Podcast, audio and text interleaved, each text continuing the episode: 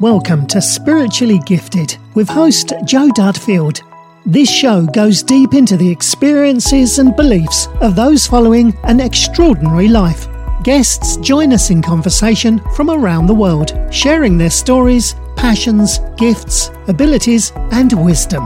A window into the world of the spiritually gifted.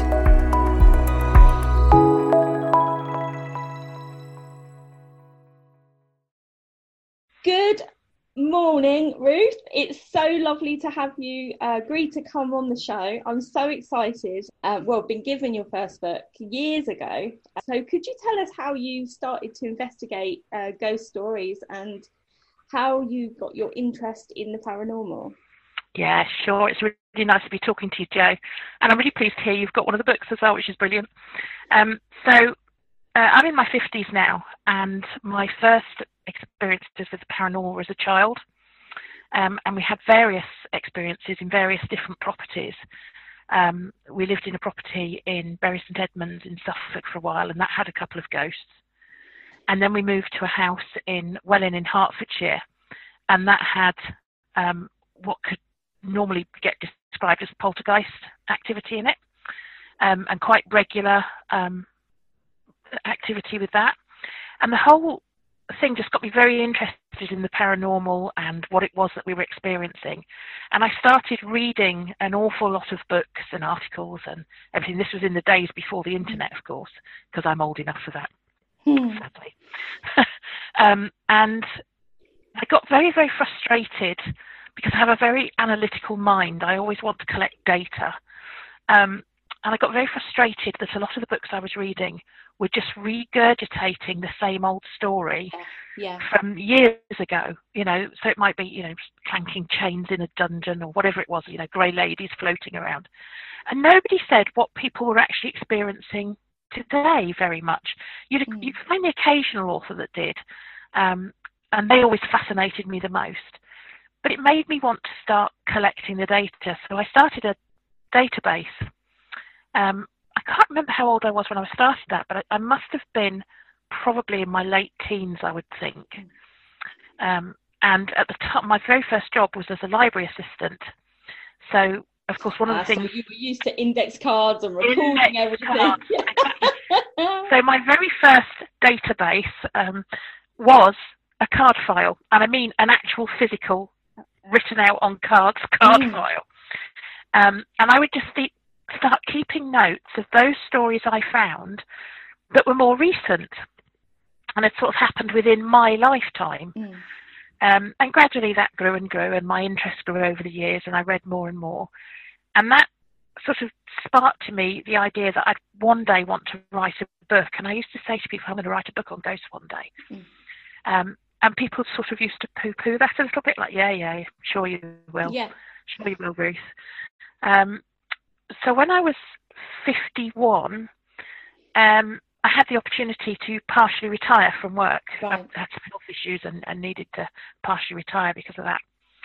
Um, so that gave me four days a week when I wasn't working. Mm.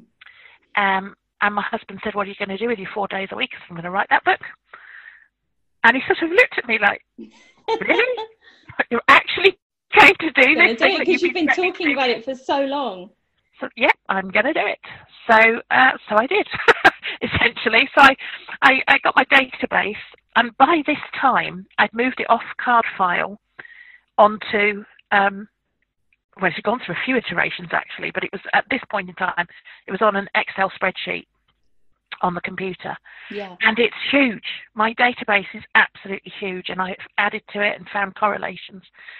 So I sat there looking at this database and thought, crikey, how do I split that up into? Yeah, if I put that in a book, it'll be yeah, it'll be the Encyclopedia Britannica, yeah, yeah. not just a book. so I thought, well, what am I going to do to make that something that I can just write about and mm. practice the whole, you know, see whether I can do it, see whether it's possible to get a book yeah. published. You know, I've never done this before. So I decided to write about the ghosts literally around here where I live, which is in Marston Vale. Yeah. Um, Marston Vale is essentially um, a glacial valley. So it's a long, low valley with low hills either side Mhm. that spreads roughly from Milton, uh, from Bedford in the east to just Yeah. by Milton Keynes in the west. And it has Okay. several villages along it. And I thought, well, that's a nice, succinct geographical area. Yeah, because I can even picture that in my mind. Yeah. You know, you So, you know, Yeah, and it, it gives you a succinct area to concentrate on. Mm. Um, so I researched all the sort of myths and anything to do with the paranormal that- that were from this area. And then I went out on social media and asked all the local villages Sure. put cards up in the shop windows and things. Mm. Has anybody got any ghost stories they want to tell me? And I met up with quite a few of the people in person and interviewed them. Um, some I spoke to by email, some over Messenger or whatever it might be by phone, and took their ghost stories, you know, direct from the individuals, Yeah. and then wrote that into the book. And wherever possible, I was trying to correlate what people experienced with what the myths were. Um, Because the because some ghost stories do become folklore. yeah, People add a little bit here and they add a little bit there and they you know they embellish it. So it's trying to get to the root of where that story comes from as well, isn't it? yeah, Which and, and that impossible. it fascinates me that whole Mm. Um, movement of how the human mind records Yes. information over the years Yeah. and how people will interpret things um, and whether or not that means that something is actually happening empirically in that area or is it happening within people's minds because of an area or do you Which think I think does happen. It Yeah, happens both ways, doesn't it? Yeah I, I, when I was listening to other interviews with you, you talked about when you were about five years old that you'd seen the kittens, well, you and your sister. Could you share that with my listener about how that Sure. happened? Um, this was this was a visit that my family made to friends of our parents, and I was very little. I would only have been about five years old, maybe six, but I think I was about five. And I I can't remember exactly where they lived, and my parents are gone now, so I can't ask them.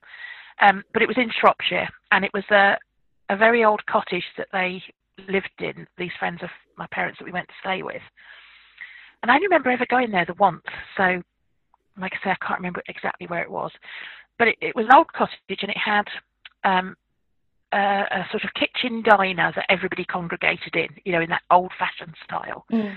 And then it had a parlour room that wasn't Yeah. used the best. Yeah. Um, so my sister and I were bedded down for the night in the parlour room. They sort of pushed the furniture back a little bit and put a truckle bed in, which Mm. is one of those old-fashioned unfolding. Yeah, I know. I know exactly what you mean. Yeah, and they Top and tailed. topped and tailed us. Yeah, Yeah, we, I've to do that with my cousins. Yeah, I know. Yeah. The, I know the drill. and um, we were absolutely fascinated because this room had a real fire in it, um, coal fire, and our house didn't have any real fires. It was centrally heated, so we'd never ever slept in a room with a real real fire. We were just fascinated yeah, by being allowed to be in this room on our own. yeah, absolutely. Obviously, there was a garden, you know. Yeah, But we were trying to stay awake to watch the fire and we were t- talking and the door creaked open and two grey kittens came into the room. Well, this was seventh heaven for us. We weren't allowed I mean, pets as a five and seven year old, I mean, that's just like nothing better could have happened. I mean, it just, you know, literally manna from heaven. Kittens are in the room. And, um, you know, at this point in our lives, we weren't allowed pets at home. So the kittens came in, they jumped up onto the bed and they started playing. Well, we were getting really drowsy by this time. It was Mm. late, you know, the room was warm and stuffy and we were starting to fall asleep. We were desperately trying to stay awake to watch the kittens, who were jumping over each other and meowing and purring, just like real kittens. But the one thing we both distinctly remember about it is when they would jump, sort of their front legs and head would take off in a normal kitten jumping movement, mm. But the back end would kind of trail off into smoke and disappear. wow. And then as they landed, they'd be a full kitten again. Solid again. So they were doing this kind Full of on apparitions then. Yeah. They were full apparitions. jumping wow. over each other.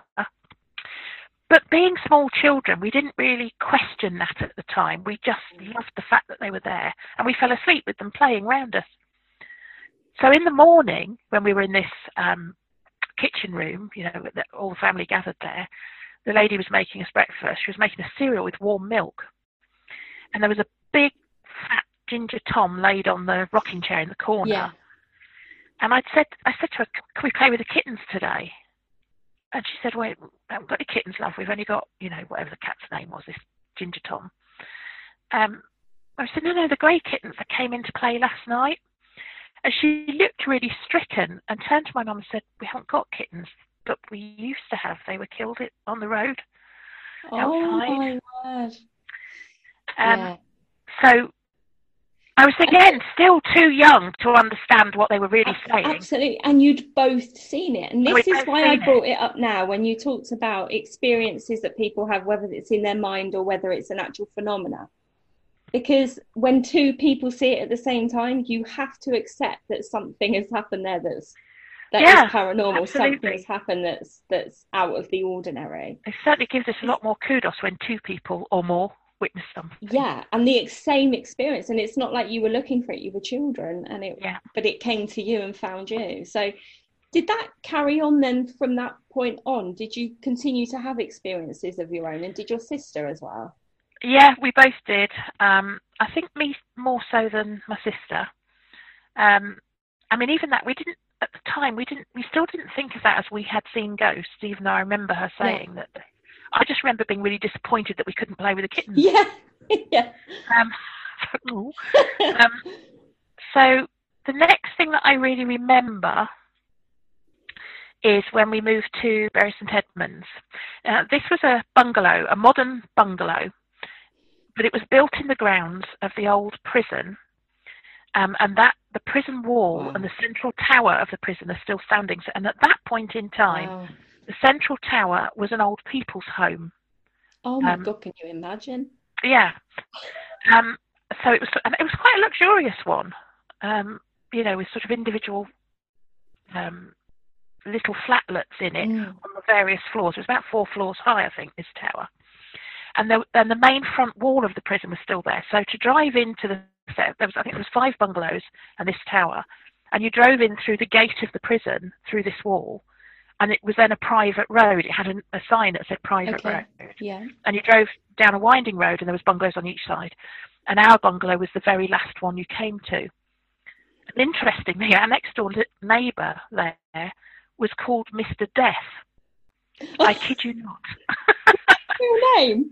it was actually his actual name No was Mr. way. Death, but he would insist everybody pronounce it as diaz Yeah, a bit like Mrs. Okay. K. yes you know no no it's DF.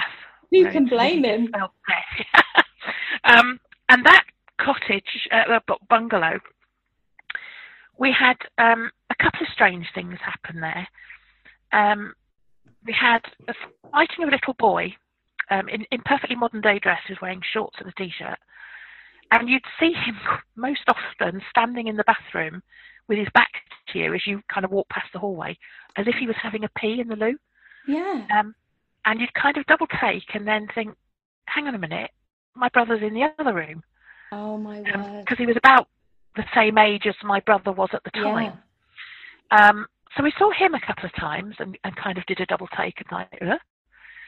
But on two occasions, my mum saw a lady in perfectly modern dress wearing a skirt and a top who, as my mum was working in one of the rooms, you know, housework, she'd glance up and see this lady walk past in the corridor because the corridor of the bungalow was a sort of L shape. Mm. You could, obviously, being a bungalow, it Yeah, my mum's got the same thing. I know house, exactly you know. mean. Yeah. And at the very end of the L was the very last bedroom. So once you got into that bedroom, there was no other way Yeah. out, you know. Um, and twice she went running out of the room she was working in, thinking she'd got an actual real intruder in the house. You know that a woman had walked Yeah, yeah, yeah, yeah. and, and went running after her, saying, "Oi, what, what are you doing?" Yeah, who the hell are you? Only Yeah. yeah, sort of only to find that she was now in an empty room, um, Wow. nobody in sight. And but you talk other- about your mum as being quite an analytical person, so she wasn't She a kind was, of yeah. person that would have No. imagined that. She was, if she My saw mum- it, she saw it. She's absolutely. My mum was a um, before she got married and had children. Her career was she was a radio engineer in the RAF. Oh my Um, gosh! so really So logical, she- really. and back in those days, you know. I'm talking in the 1960s, late 50s, 60s. for a woman to get into the engineer corps Yeah. was absolutely unheard of, and she had to take extra exams because she was a woman To prove to her get right the to be there. qualification to prove her right to be there to work Mm. on the aeroplane. Um, so yes, she was, you know, a very intelligent, very strong-minded, very um, analytical and scientific and mathematical Yeah. type mind. Um, Did so she, she ever would try and never work out why she saw it? I mean, did she ever? I suppose you were young, so she couldn't have really had that conversation with you as such, Not like she would now. No, But she she would just say, "Well, yes, I saw it, but there must be some kind of scientific Yeah. explanation for it." And she Yeah. would always say, "There is no such thing as ghosts. There is no such thing as spirits of the dead coming back to haunt. Once you die, you die. That's it." She was a very strong atheist. She Mm. had a very strong view that life ended and there's nothing beyond. Yeah. So her her view was set on that it cannot be spirits of the dead because I don't believe anything happens beyond death. Therefore, there must be a scientific explanation, and this must be some sort of phenomena. Um, I think she favoured a little bit the stone tape theory view.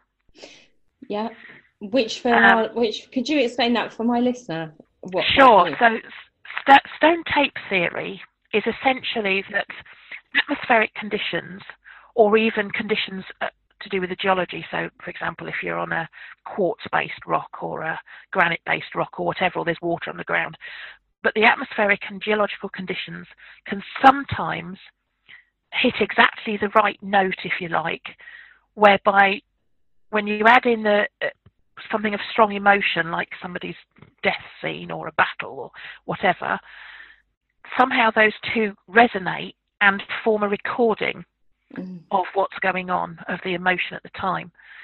And somebody coming along later on, under the right either weather conditions or emotional conditions, whichever, can somehow trigger that recording, and you and you then see the ghost of whatever it was that caused the recording, whether it be the battle or the murder Yeah. scene or you know whatever. Um, and that's the, that's sort of the basics of stone tape theory. And I think my mum kind of leaned more towards that one as the Mm. most likely culprit. Yeah, Um, but even she would sort of acknowledge that that has real limitations. You know, of course. I mean, clearly that little boy that we're seeing, I, I, I cannot for a minute imagine that he died whilst having a pee. Exactly. You know, So, but, So, so there's nothing traumatic there's nothing to about that. record. Yeah, yeah, There's nothing to record. That's just a moment of everyday happening, isn't it? So is that more likely to fall into time slip or, um, you know, where for a moment you see back into history at a time when maybe I, I, th- I think it's all of those things. I, I, I'm a medium myself, and I've been able to see spirit like you since I was very small, and had. So, and I was saying about getting your book, it was somebody I knew when I was 14 or 15 who gave me that book. And when I was 14 or 15, we lived into a into a house in London in a place called Walton on Thames, which is a very historical area. It's not far from Hampton Court. It's you know it's a part of London that was very um, busy and um, a very historical place. And we lived in this big house, and we had an annex on the side of the house, and it had a huge garage. I'd never lived in such a big house. It was because my mum had um, left my dad and was with a stepdad who had already had this big property. I'd come from a little council house in another part of London, so this massive house was quite scary, really, um, to live in because I'd never lived anywhere so big. But and so used to try, just try travel around the house and like we used to play hide and seek and things like that. But in this annex, we had a little pool table and we were allowed to go and play on this pool table. And when I went in there on my own, things would happen like taps would come on and go off, lights would come on and go off. And because it was an old house, I think it was like a 1920s house, and this is like the 80s. So, you know, it had a bit of age to it and it made sounds and it moved and it creaked. And you just thought, oh, the tap's coming on because it's an old house, you know, the lights thing, because maybe the electrics are dodgy. And I put it all down to, to try and rationalize it. But the experiences got more, more often. And I started to feel quite uncomfortable in that room. And I couldn't go into the garage. I couldn't go into the garage at all. If I went in there to get, I don't know, a hula hoop or a football or a sun lounger chair or whatever, I would literally run in, grab the thing, and run out. I felt so uncomfortable, and I was always drawn up into the rafters of the garage. And I would tell my mum all of these things, and she'd say, "Oh, you're being silly. Don't be silly. You know what your imagination's like, you know." Because I told her all the experience I'd, I'd had as a child, but I was always told, "Oh, you're being silly," or "It's your imagination," or whatever. And w- when I was a bit older and we'd left that house, my mum said, "I didn't want to tell you at the time, Jo, what what was happening in that house." She said, "But two people had committed suicide by hanging themselves in that garage." And oh, how creepy. And the man who lived in the annex had thrown himself under a train. So my mum didn't want to validate it when I was a child, but she did when I was an adult because she didn't want to scare me too much. And I've had loads of these experiences, and that could be that stone tape theory, I guess, because they'd lived in those houses and obviously were going through different experiences that were obviously difficult for them. But there, I've had so many experiences like that. So when the friend gave me your book years later and you're reading about these other people's experiences, it does give you some comfort. I mean, even as a medium, it's it's not. I've only been a medium for the last seven years professionally, and so up until that point, I hadn't spoken to other mediums. I didn't know other mediums. I never spoke to anyone that had had these experiences. So, all of these experiences I'd had, and there are hundreds of them, used to make me feel like either was it my imagination am i making it up am i seeing it because i want to see it you know all of those questions. When you realize that like with you with the poltergeist activity i remember you saying where you used to make hot milk at night and you ha- used to have to put your hand over the switch to stop the oven from being turned off. I had things like that as well and it's it's it's trying to rationalize it and if you haven't got people around you that can kind of help you with that or that have had similar things you do start to question yourself as to whether you, you can do. I, I mean, it's funny because I'm I've always been a very strong character, um, and so I'm always very sure of what I want to do and what I think, and you yeah. know, I'm a biker, and you know, and uh, I do what I want to do when I want to do it. Mm.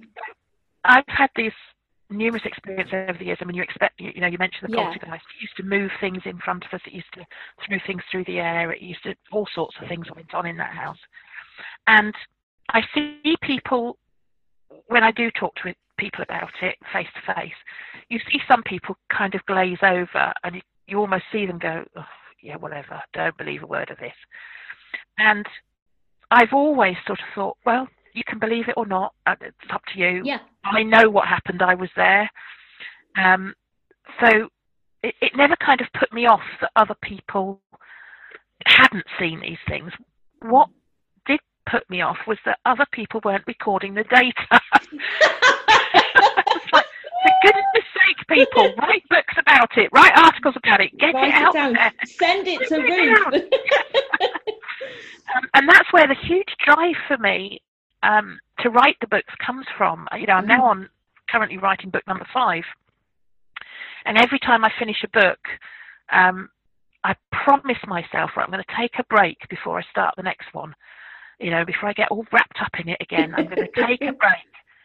And I can absolutely guarantee you that from the moment I press that publish button, you've got about 24 hours before my fingers start itching. That's wonderful. And I think, well, I'll just sketch out a schematic for the next one. It, I'll only take a minute, you know, and then I'll have the break. And before you know it, I'm off again. And is it is it that kind of drive to historically record all of these things? Is that yeah. your drive? What's your drive to write the book? My, it's about, for me, it's about gathering that information and finding correlations to show that phenomena is occurring, you know. Because for me, you know, people very often ask me, do you believe in ghosts? Do you believe in. Yeah, I wasn't going to ask you that because I don't think that that's the point. I think the point is is that you know there's lots of different kinds of phenomena and you want to record them. Yeah, and that exact that for me is exactly the point. It doesn't matter what I do or don't believe because actually even I don't know what I do or don't believe. Mm. For me, it's about well, there's phenomena so we need to explain it. We need to we need to find what the answer to it is, and the only way you're going to do that is by gathering it and writing it down for posterity, and and finding the correlation. So so my database. When every time somebody contacts me and gives me their story, the first thing I do is go to my database and see if I've got anything geographically close right. to where they are. Their story happened. And, you, and you'll be amazed with some of the correlations that come I, up. I, I don't think I, I, I don't think I would. I've worked on um I've done house clearing. I learned how to dowse. I was getting really strange feelings within my body at, when I was in certain places, like proper electrical responses within my body. And I met a chap who um, heals houses. That's kind of like his thing. And he's a dowser. He was uh, chairman of the Dowser Society. You know, so this bloke had real credibility. And he showed me what was happening and explained to me what was happening with my body and that I was dowsing for energy. And there are certain places that seem to hold this they have stronger phenomenon than others. And I know people talk about ley lines and energy lines, and I've experienced those. And I'm sure it's something to do with that, eh, where I'm certain sure places just right. more, Yeah. more, more active. The very first experience I had of dowsing was at the house at um, Welwyn, which was the one with the poltergeist. Yeah, um, when we had a patio built, and the the uh, building company came round to build the patio Mm. out of nothing. There was just some old concrete slabs down, and we were having a proper raised patio put in. And of course, they needed to know where the drains and the electrical cables and water Sure. pipes and all that ran. Um, and my mum was stood outside saying to me, "Well, we haven't got any old maps of the house, you know, or, or blueprints or anything. We, we weren't ever given any of those to know where any of that runs. You know, are we going to have to, you know, try and find them from the council?" So he said, "Oh no, no, I'll sort it out." And he went to his van and he got out a set of dowsing rods yeah, and proceeded to dowse our garden to find the water yeah. channels, the electricity cables, and so on. And he Yeah. marked them all out with pegs and then carefully dug, because my mum was absolutely fascinated by this, of course. And he carefully dug, and every time he'd found either the water channel or the Mm. drainage channel or the electricity cable, um, you know, he was completely accurate in what he was doing. yeah. Which, you know, my mum used to say, well, I, I would never have believed that was possible if I hadn't seen it with my own Seen eyes. it with your own eyes, and And I was I've the got to same. that to my scientific mind. You know, I've just had it proven that there's there's something about a field of resonance that he's picking up between his Absolutely. rods and what's underground. Yeah. And actually, he let us kids have a go with it Did and you? showed us how to do it. You know, and and it was a really fascinating feeling when the It when is the actually. moved. Yeah, because it know. does go through your body because your electromagnetic field's mixing with the electric field of whatever you're trying to find. And it Absolutely, and, and I and do you know, he think was that- just showing us that as children, sort of thing. And yeah, but that's the best way when you're young because you don't have those blocks of what should be, do you? You're you're more yeah. open. So, what made you decide then, having had all those experiences when you were younger, and you've got a mum who wants to, she loves to verify things, and she's very scientifically minded. So you've got that that influence there as well. So you decided, right, I'm going to start collecting data. What was the moment that made you decide that that was going to be a thing for you to do? What did something happen, or did someone suggest it, or what set you off on that path? I don't think there was any one thing that set me off on that path. I think it's just the way my mind is built, to be honest. Because I'm one of those who, even as a teenager, um, you know, as soon as I hit sort of 12, 13 years old and, and started to become your adult mind more, if you know what I mean, my mind has, um, has gone always straight to researching. If somebody tells me something, I want to know the truth behind it and so you know my my parents were atheist. They weren't interested in religion. And i went to a church in england school. So of course everybody at school was christian and you know had this book the bible. So one of the first things i did as a 12 or 13 year old was read the bible cover to cover Mm. because i wanted to know what they were finding so interesting Sure. that my parents weren't interested in. And I actually read it cover to cover twice, um, which I find that most Christians haven't. I know that's very true. Yeah. but you know, and I, I read it the first time out of interest, simply because I must have been about 12 years, 12, 13 years old, just to see what my friends' families were different about what my Yeah. family was. The second time I did it, it was because um, a chap called Von Däniken had released a book called Chariot of the Gods. I know. Oh, that's such Yeah. a good book. It is a good book, but she says, um, when I was reading it, although his theories were really interesting, I kept getting really cross because having read the Bible once, and he quotes the Bible a lot in that book, mm. I kept thinking, I'm sure that's not what it said when I yeah, read it was it. totally taken out of context. It was. So Yeah. I had to read it again to prove that he was taking it out of context. And I made loads of notes and everything. I was only about, I don't Gosh, know, I mean, that's so extraordinary for someone Yeah. that age. weird thing for a kid to want to do. So it's it's obviously just the way my mind was built. Yeah. And, and curiously, my whole career has fallen into the same lines. I spent 15 years as a fraud investigator, and then 15 years as a bullying, harassment, discrimination investigator. Wow. So my whole career has naturally gravitated towards investigating, And Checking finding data. out the truth. interviewing witnesses, Yeah. finding out what people have seen, what experienced. Yeah. Um, So you were naturally naturally- built, really, you were taken down this path of building you to this point so that your mind was tuned in to look properly. yeah, it's Do you just think you're, do you think you're an instrument? Do you think spirit used you as an instrument? Do you think the universal energies are using you as an instrument in some way? Because that's what I'm feeling. It's well, it's funny actually. Uh, I don't have a view. Is the honest, honest truth. I just am who I am. I, I like doing what I like doing, but um, I do work with uh, one paranormal company that I go ghost hunting with quite a lot, and she always says the lady who runs that, a lady called Nikki Yarker, it's Paranormal Eye, always says she loves it when I come on a ghost hunt because the spirits all wake up and want to join in. Yeah, says, I and would I'm- agree with says- her.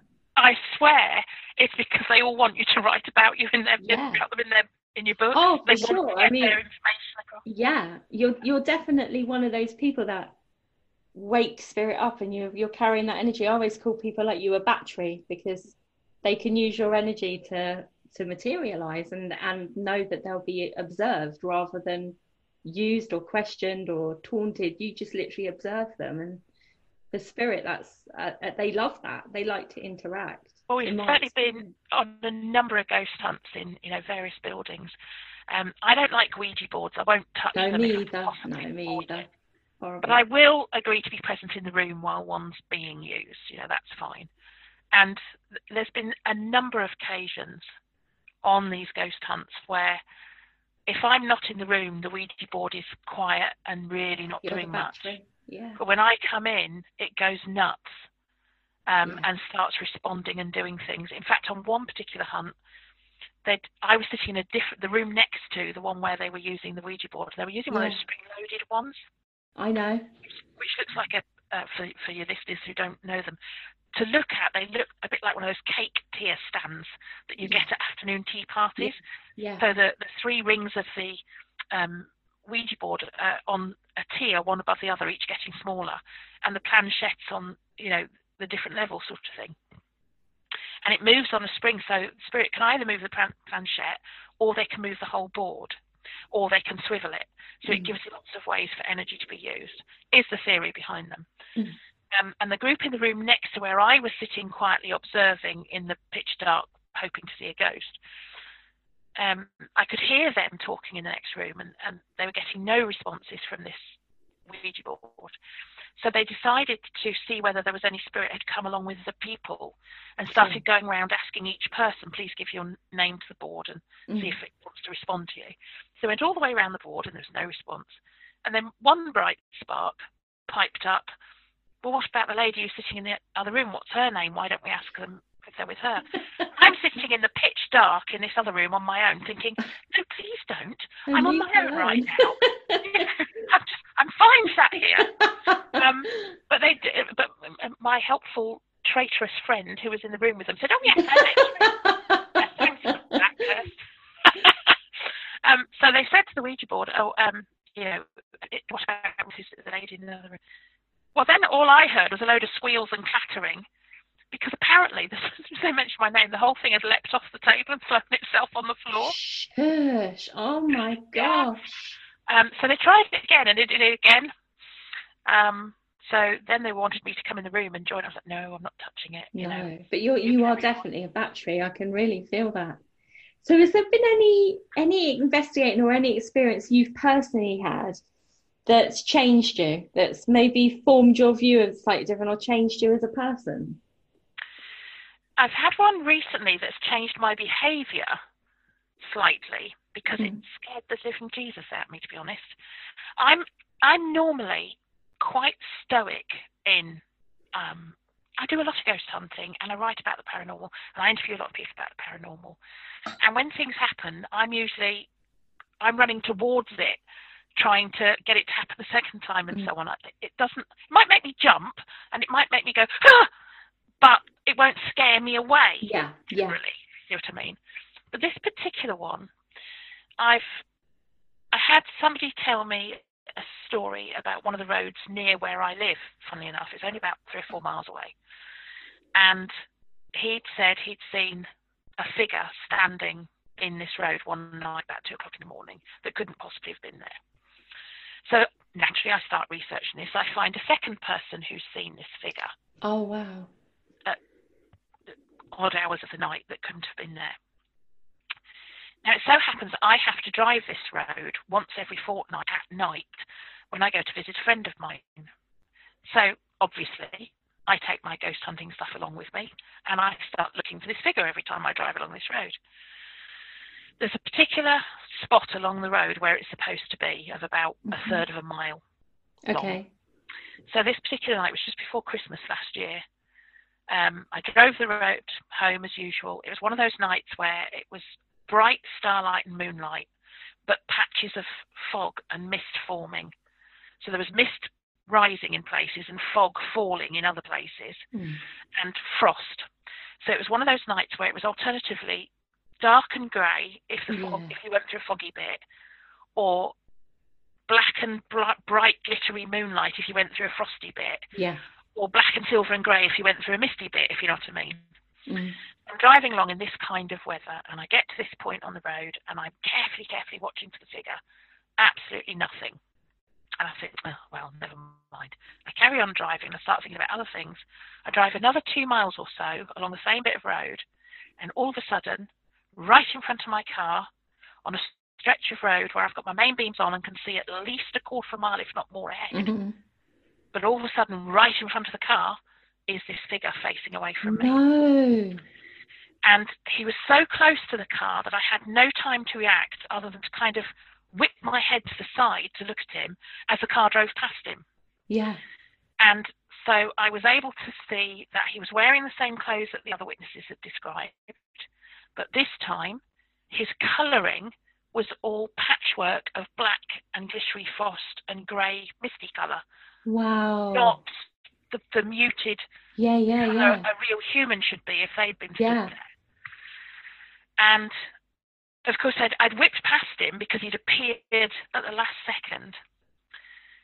And I drove that third of a mile, arguing with myself to turn the car around and go back and investigate. Mm-hmm. Yeah, yeah. I could not bring myself to do it. No. I could not turn that car around. And funny enough, as I went round that corner at the end of that sort of third mile bit of straight, you're just coming into the next village there, and there's a rugby club uh, on the corner there. Um, and there was somebody just leaving that who was also a chap. So I, he also was picked up in my headlights of the car. And I watched him at the side of the road and thought, you see, I can see the colours of his clothes. Yeah. Okay, they're muted because they're in yes. car headlights yes. at the night, but I can see what colour his clothing is. Yeah. Why was that other chap's clothing looking the way it did, all camouflage glittery? and, yeah. and grey. It, it just wasn't right. No.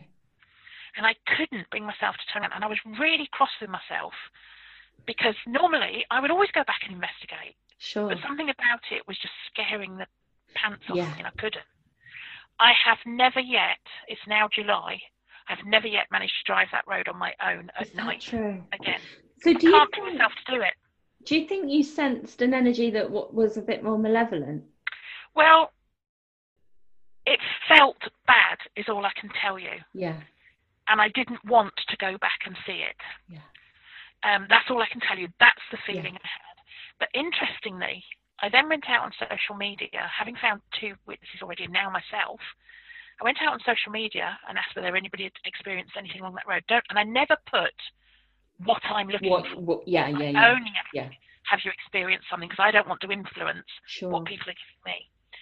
And a lady wrote back to me, she emailed me, and she told me a story of she and her husband had driven along that road some years previously, late at night, and, and at the same spot where everybody else had seen it, not the spot where I saw it, they came across this figure standing in the road at two o'clock in the morning, but this time he was standing right in the middle of the road, so the husband had to brake and swerve to go round him. Wow. She saw him looking at the car, so she could describe his face. The husband says he couldn't see his face. And both of them, having braked and swerved to get round him, she described to me in her email how the two of them argued for the next mile that they ought to go back and check in case it was somebody with dementia, Yeah, yeah, yeah, yeah. an elderly person in trouble. Not Absolutely. the bloke. Um, but neither of them could bring themselves to go back and check. Isn't that interesting? Yeah. And she says, all these years later, she says, I still beat myself up about it because I can't explain logically and rationally why we wouldn't go back and check. But neither of us dare. And in the end, we, we explained it away to ourselves that we weren't going to go back and check because maybe it was one of those traps you hear about where people pretend Which is real. be Yeah, it happens. yeah, yeah, where people pretend to be in distress and then Yeah. when you go out and somebody leaps out and they rob the car or whatever. She said, and so we we kind of logicked ourselves into we'd got Yeah, a they good talked excuse for going into that reason. Yeah. She said we knew it wasn't a valid reason. All and this is all in her email. We knew it wasn't really a valid reason because this is a tiny back lane at two o'clock in the morning. Yeah. If it has one car every three hours, it would be a Yeah. miracle. If you're a carjacker, it's not Yeah, the place you'd park yourself.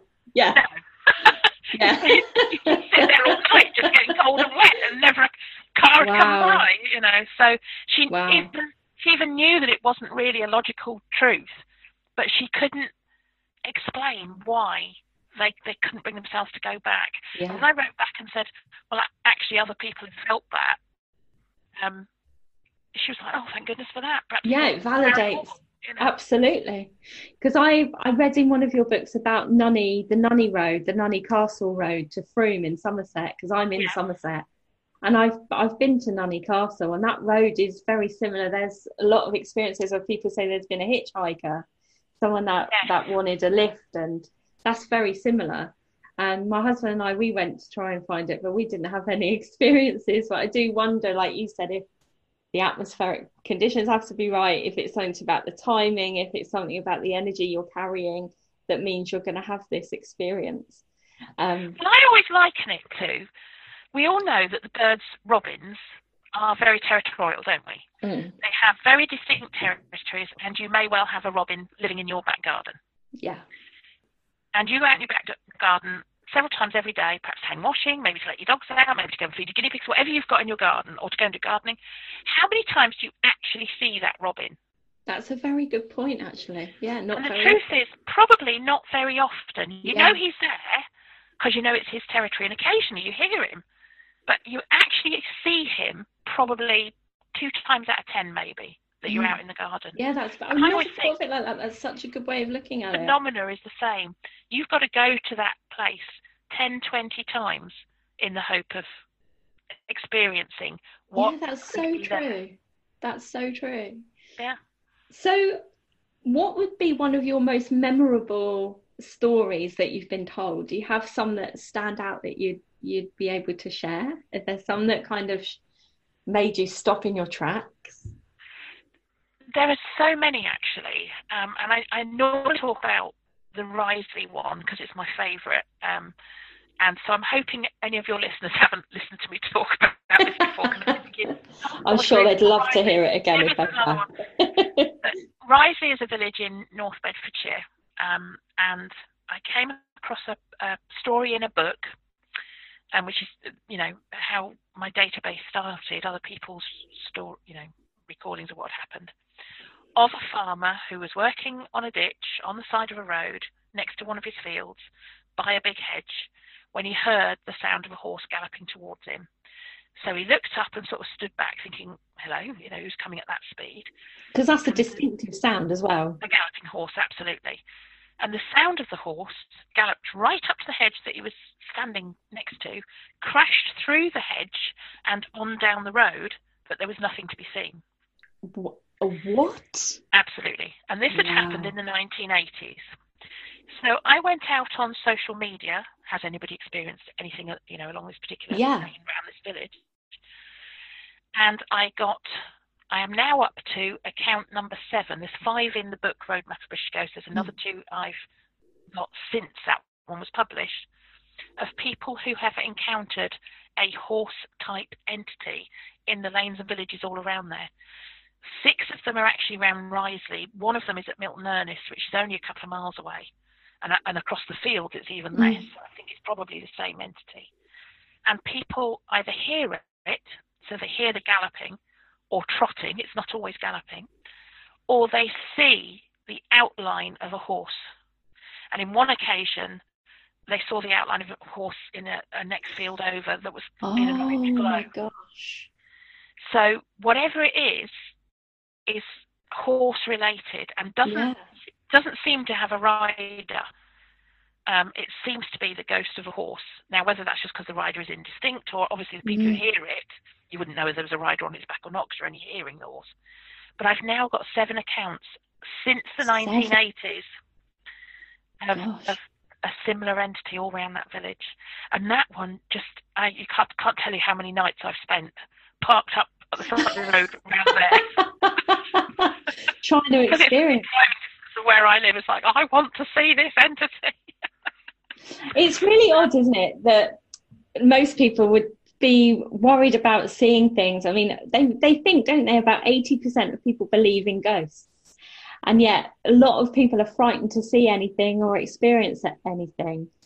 But when people do experience it, it does change them in some way. It seems to, it's it, it just seems to change them. And and I, I I don't really know how you'd explain why it changes people. It just seems to because they've suddenly had a glimpse that maybe there's something more than what they thought the world was just this 3D thing. I, th- I think that's exactly it. Uh, and, and I always say, when people, you know, when I get chatting to new people who don't mm. necessarily know that yeah, I, yeah. I, I'm an author, when I mention the books, because you know, good salesperson, try and sell me books mm. whenever I can. Um, I often get that very skeptical first um, reaction, like, oh, goes, you know, do you really believe in that? Do you make all the mm. stories up yourself? Ah. Um, and when I sort of, you know, give, you know, no, I'm serious, you know, I, I collect data and I write about ghosts and what have you, and I'm very happy. I would guess that out of the people I talked to, about 98% respond with, mind you, there was that one thing. This I would totally. Whatever, whatever, whatever. And, and totally, they cite some sort of paranormal experience they've had or inexplicable experience they've yeah. had once in their life that just made them think, I don't know. There's something more to There's something than I thought there was. yes, and I think, and as a medium, I'll have people come to me for readings, and sometimes family will book them in, and you get real skeptics who literally sit there, arms crossed, legs crossed, and I always find those some of the most gratifying people to read for because suddenly they realize because I call myself an evidential medium, so I deal. I want to give them evidence. I'm not about saying, "Oh, there's a wonky picture in your house," or "There's an electrical appliance that isn't working." I'm not about that. When you're actually telling them the names of people, how they died, even things that you tell them they have to go back and research and they find out from family members. It's lovely seeing that reaction as they realize that this world might not be as flat as they imagine. And yeah. I, I found when I was researching your work and listening to some interviews, and I and I got um, your latest book. Um, um, I've got the name down here. It's um, these haunted times, isn't it? The part yeah, one. these haunted times, volume yeah. one. Yeah. Yeah, volume because we know there's going to be loads more. Um, it made me realise actually, even as somebody who works in this world, that i I've had actually hundreds of experiences that I never put down to anything paranormal. I think sometimes people get used to them, especially if they live in a haunted location or if they're. I worked in this big school um, for 10 years. I was a house mistress at this boarding school and it was Jacobean. And actually, there's a skull there, which is said to be Thomas Cromwell's skull. Um, but there, I don't know that there's very much proof, and it has to be kept in the house that's at the gate of the school. Otherwise, bad things will befall the school. And in this school, there was, it was huge. And do you mind if I share a couple of experiences with no, you? I'd love to know your thoughts.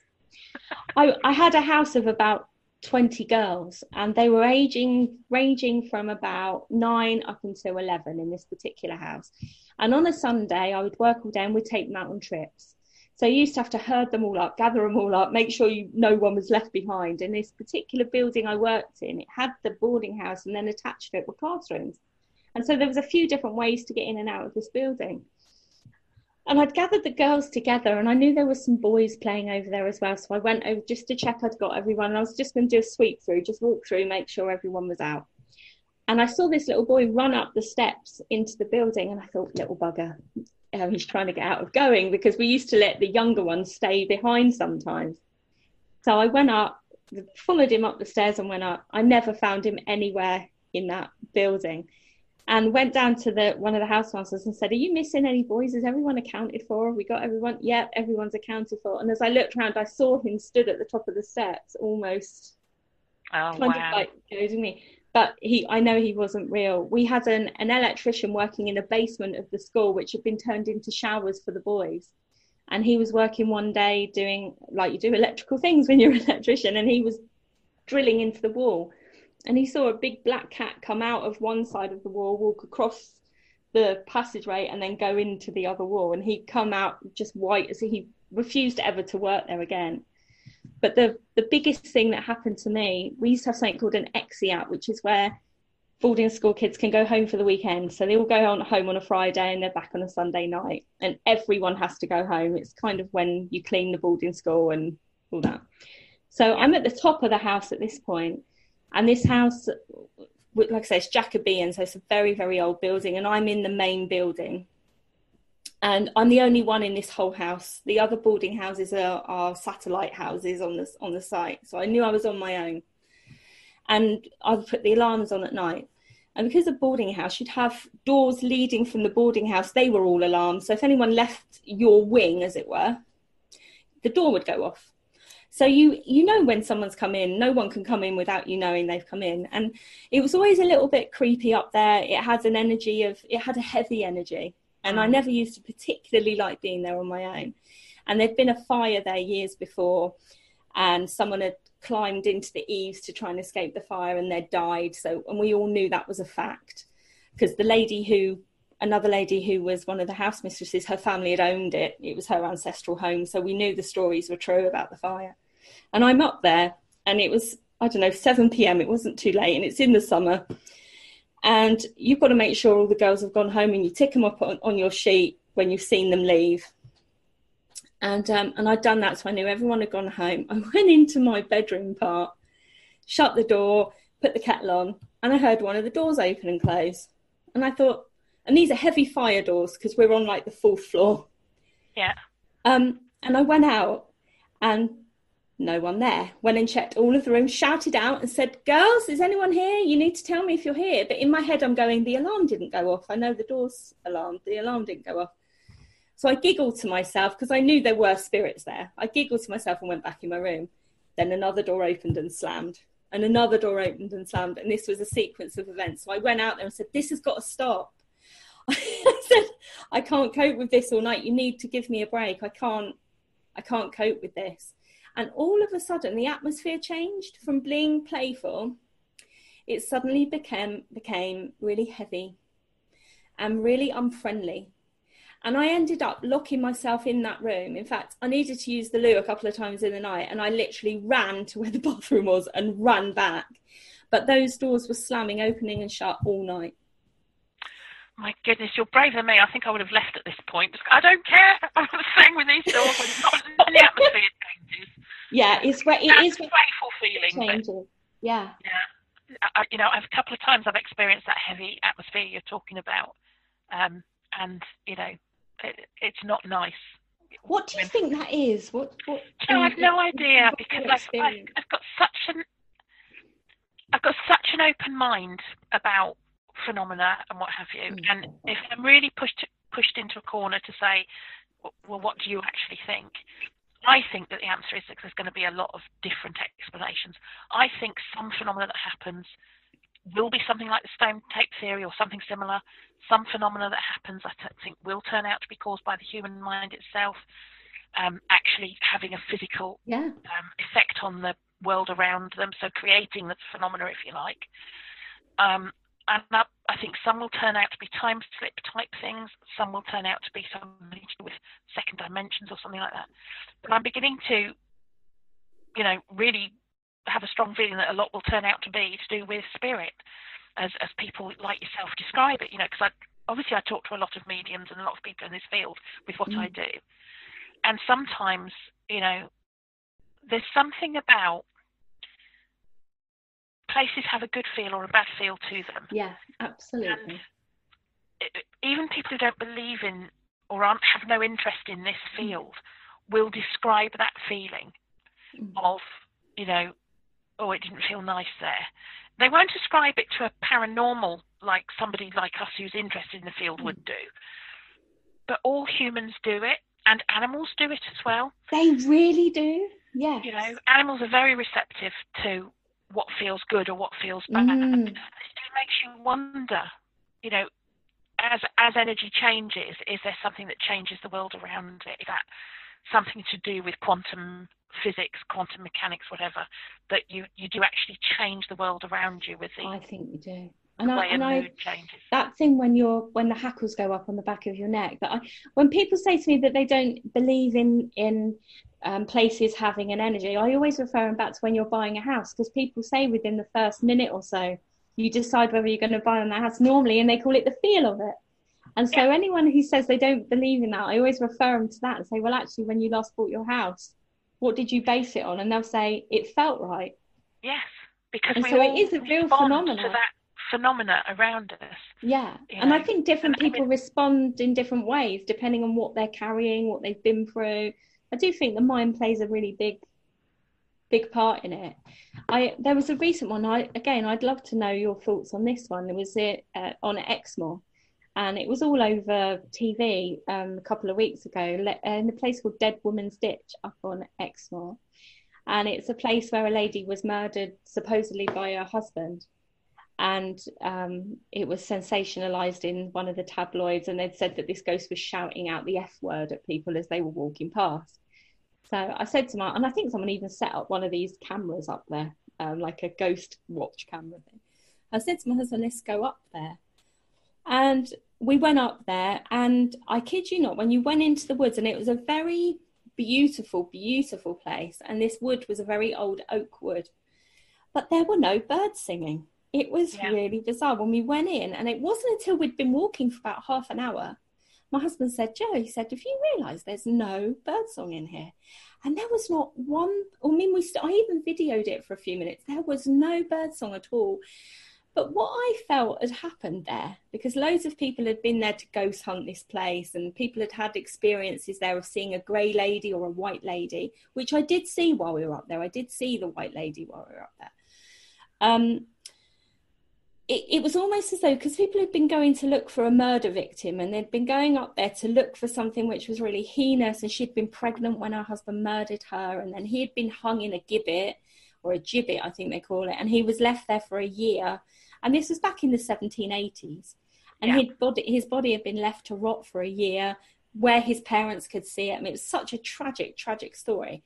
But people were using it to sensationalize, and they were up there ghost hunting and they were doing Ouija boards, and people have been up there doing rituals. And it struck me that, I mean, I do believe in paranormal investigating, but it just felt really um, it didn't feel good. It felt like the actual energy that was up there was not of those poor people that had had such a tragic end. It was everyone projecting their need to find something horrible or scary or frightening or horrible. That's what had kind of marred the place. Do you think that happens? I think it's quite possible, and there is the the tulpa theory, isn't there? That you know, if enough people start to believe in a phenomena, particularly, you know, you can create a ghost, you can create a whatever by people creating the energy to believe it and there there was an experiment done um, in London. I can't for the life remember when it was, where they think they did actually create a tulpa, or think they did. you know, they, did they? They, they said there was a ghost somewhere or other, and they you know put the story out, and people started seeing it. Um, and I definitely think there's something about people's energy can change a place. Mm. So I remember being taken to um, Dachau as a child. Oh my! Which gosh. is one of the concentration camps yeah. um, in Germany. Yeah. From the Second World War, and our parents took us there when we were old enough, you know, um, because they wanted us to know the history and know, yeah. you know, so that we understood how the world had been a terrible and what the, the war meant and all that. Um, and it is absolutely true. The day we went to Dachau, um, it was a really, really hot summer's day. There were insects buzzing, birds chirping, you know, typical hot sunny day. And as you walked across the green grass entrance to Dachau, you step foot inside, the, and it is just a green open area. Um, there's very few buildings left now. Um, it all goes silent. Really? The birds don't fly over it. The insects aren't in it. Um, so on the perimeter of it, birds, insects, hot sunny day. Step over the perimeter, silence from nature. Mm. You know, and and the atmosphere is charged and heavy, and so there's definitely something about people's energy can Yeah. change. Um, but it, but it's the same when you look at animals, isn't it? You know, a herd, like herd Yeah. animals, like sheep Yeah. or horses or cattle or whatever. Yeah. One spokes, the others will all react, even though they didn't necess- they aren't necessarily near enough Yeah. the one who spooked to either see that one spook or see what it spooked at. Absolutely. The Energy spreads through the flock or the herd Yeah. really quickly, you know. Um, and so there is something about the way we interact with that, with the world around us and the energy we bring, you know. And I, I do think that in time, people like yourself that explore it as a medium and what have you, and are adding to that field with that level of knowledge, and people like me who research it and write books about it, one day there'll be that breakthrough, and it, I you know, so. they'll figure it all out and how it links with science and how I, it links. I, I Yeah. think so because I'd love to have my brain. I'd love someone to hook me up. I'd love to know what happens. Why do I know the things I do? How do I sense the things I do? How do I experience that? What is happening in my brain? Because something must be happening that's slightly different, that I can tune my radio into something that's a slightly different frequency. Yeah. Because I've no doubt that m- my gift is real because I've I've had too many experiences to show me from people validating what I've given them to know it's not real. I'd love to know how what makes my brain different.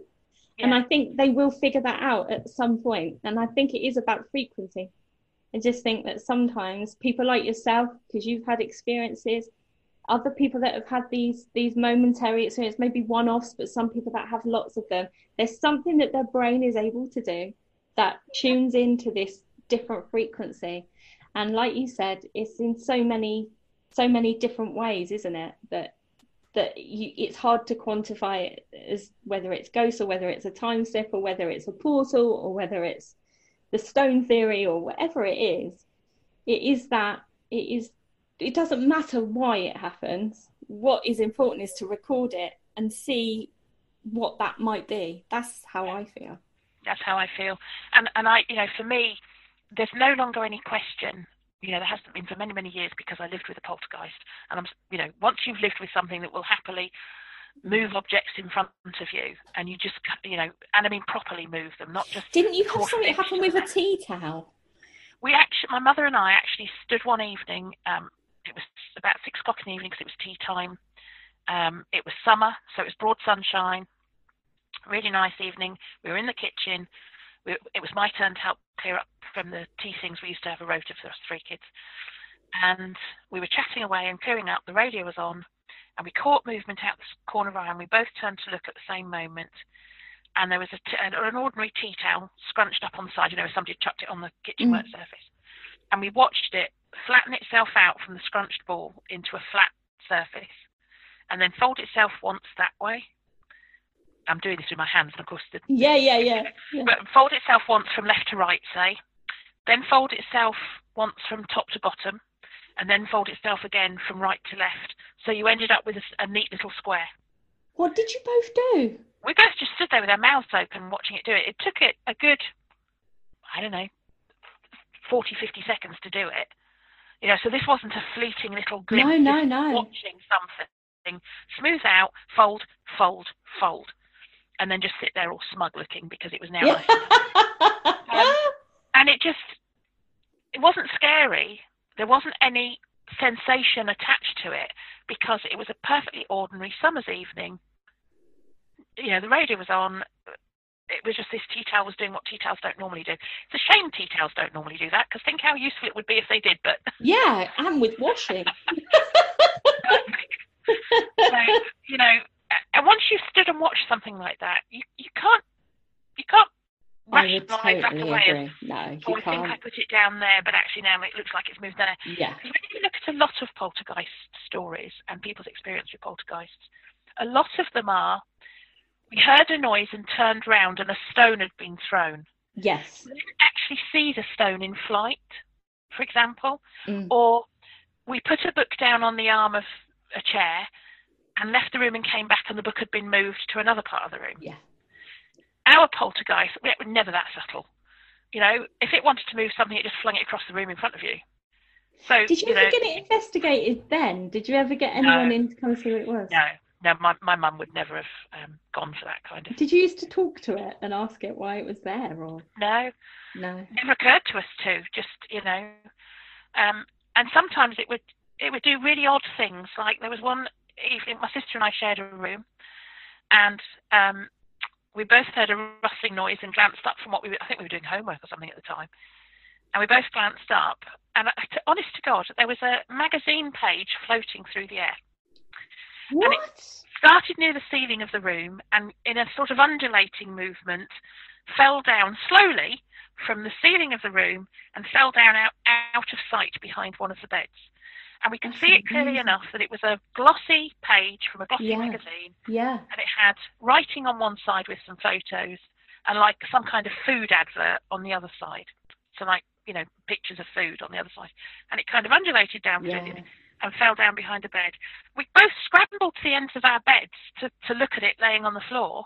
There was nothing there. It wasn't there. That's incredible. It- I mean, it just did some astonishing things, that poltergeist.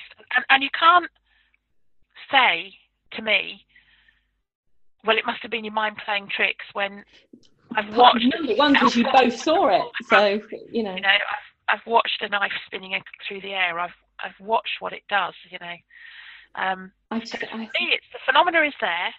There's no doubt about that. So therefore, I'm very open to other people's experiences with phenomena. Um, you know, to anybody who wants to write to me to give me their experiences of the book, I am never going to poo-poo you or not listen. this is Um, wonderful. I mean, I'm not going to give you the story because you you must buy these haunted times too when it comes yes. out. Well, And can I? I just want to mention a couple of your books. So Well, you The must first one we talked before, about- before you before you do, you must just read these haunted times too because it's got a on. dimension sausage in it. what? Exactly. and, um, you know, seriously, you will not. You know, it's a really simple little story, but it, that's what I mean exactly about. There are such weird phenomena happen, and this sausage, you won't believe what it got up to. So, Oh, got to read these haunted times too. Ruth, this is just priceless treasure.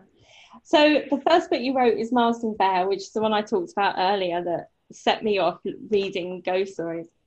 The second one is um, the the roadmap, isn't it, of, of British ghosts, where you The second one was actually Almanac of British Ghosts. Oh, was it? Okay. Yeah, and then the third one was Roadmap of The British Ghosts. roadmap.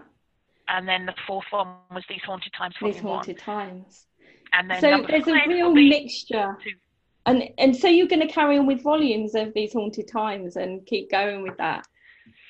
Well, there's definitely going to be a These Haunted Times Volume 2, because I'm writing that now, and I'm currently toying with the idea of a roadmap Volume 2, um, Yeah. because I've, I've got loads more road ghosts, um, and I, I was, some of them were making an appearance in These Haunted Times Volume 2, and now I've started to think, oh, perhaps I'll split these out and have a Separate, separate yeah. roadmap. So I haven't quite decided on that yet, but there might be a roadmap volume two, but there's definitely going to be at least Haunted Times volume two. Um, I, I, I really start to like um, past that. Once I finish this one, I've got a real desire to start writing about wider than the UK. Um, 'cause I all my books are UK centric, um, and I, I really like to pick up ghost stories from elsewhere in the world and see if there's any difference. I think that would be fascinating because they, they are there, aren't they? I mean, yeah. so different many cultures and different ideas. Does that change the phenomena they're having? Of what you see? Who knows? Depending on your religious beliefs or your cultural beliefs, yeah. does it shape what we see? Shape what's happening the, in the world. The, the, the suggestion is that spirit will shape it so that you understand it and see it so that you have a reference point. That's my experience because really it's just energy that you're experiencing. So, how does it shape itself so that you understand that it's something extraordinary? Yeah. Yeah, that sounds like a great idea. So, people can find your books on Amazon, can't they? They've just got to yeah. put your name in, Ruth Roper yep. Wylde, and it will bring up all of your books. And they're available in print and on Kindle, so it's really easy to get a hold of them if they wanted to contact you on social media or they wanted to send stories, how would they do that? Um, I'm on Facebook, Pinterest, and Twitter. And all of those, just type type in my full name, Ruth Roper Wylde. Because you have a proper ghost hunter's name. I mean, let's face it. it's a really good name. Really and, and, because it's a, a triple barreled like you know three names, I'm the only Ruth Roper Wylde that comes up. So if you Google me, you'll find all my social media platforms. Um, but, you know, you can also email me. Um, my email address is wa-1400 at outlook.com. Um, so please, please tell me your stories. Yeah, this is. I've so enjoyed talking to you. It's been absolutely wonderful, and I'm I'm really grateful for you to be on my very first show. Thank you really so much. It. It's been really nice I just, I hope one day we can do this again and maybe even meet in person sometime. That would be fantastic. That would be really cool. I do come down your neck of the woods sometime, so I'll let you know oh, if I'm coming. Listen, when you do, you message me. Come and have a cup of here. You'd love my house. It's as, it's as haunted as anything here. You'd Excellent. love it. We've our house is built on the site of a of a Roman forge. So it oh, was a rain yeah. So it, it's it's got a special energy this house. But anyway, look, thank you so much, and thank you for giving me your time today. And I look forward to yeah chatting with you again in the future. Wonderful. Thank you so much, Rue. Thank, thank you. you.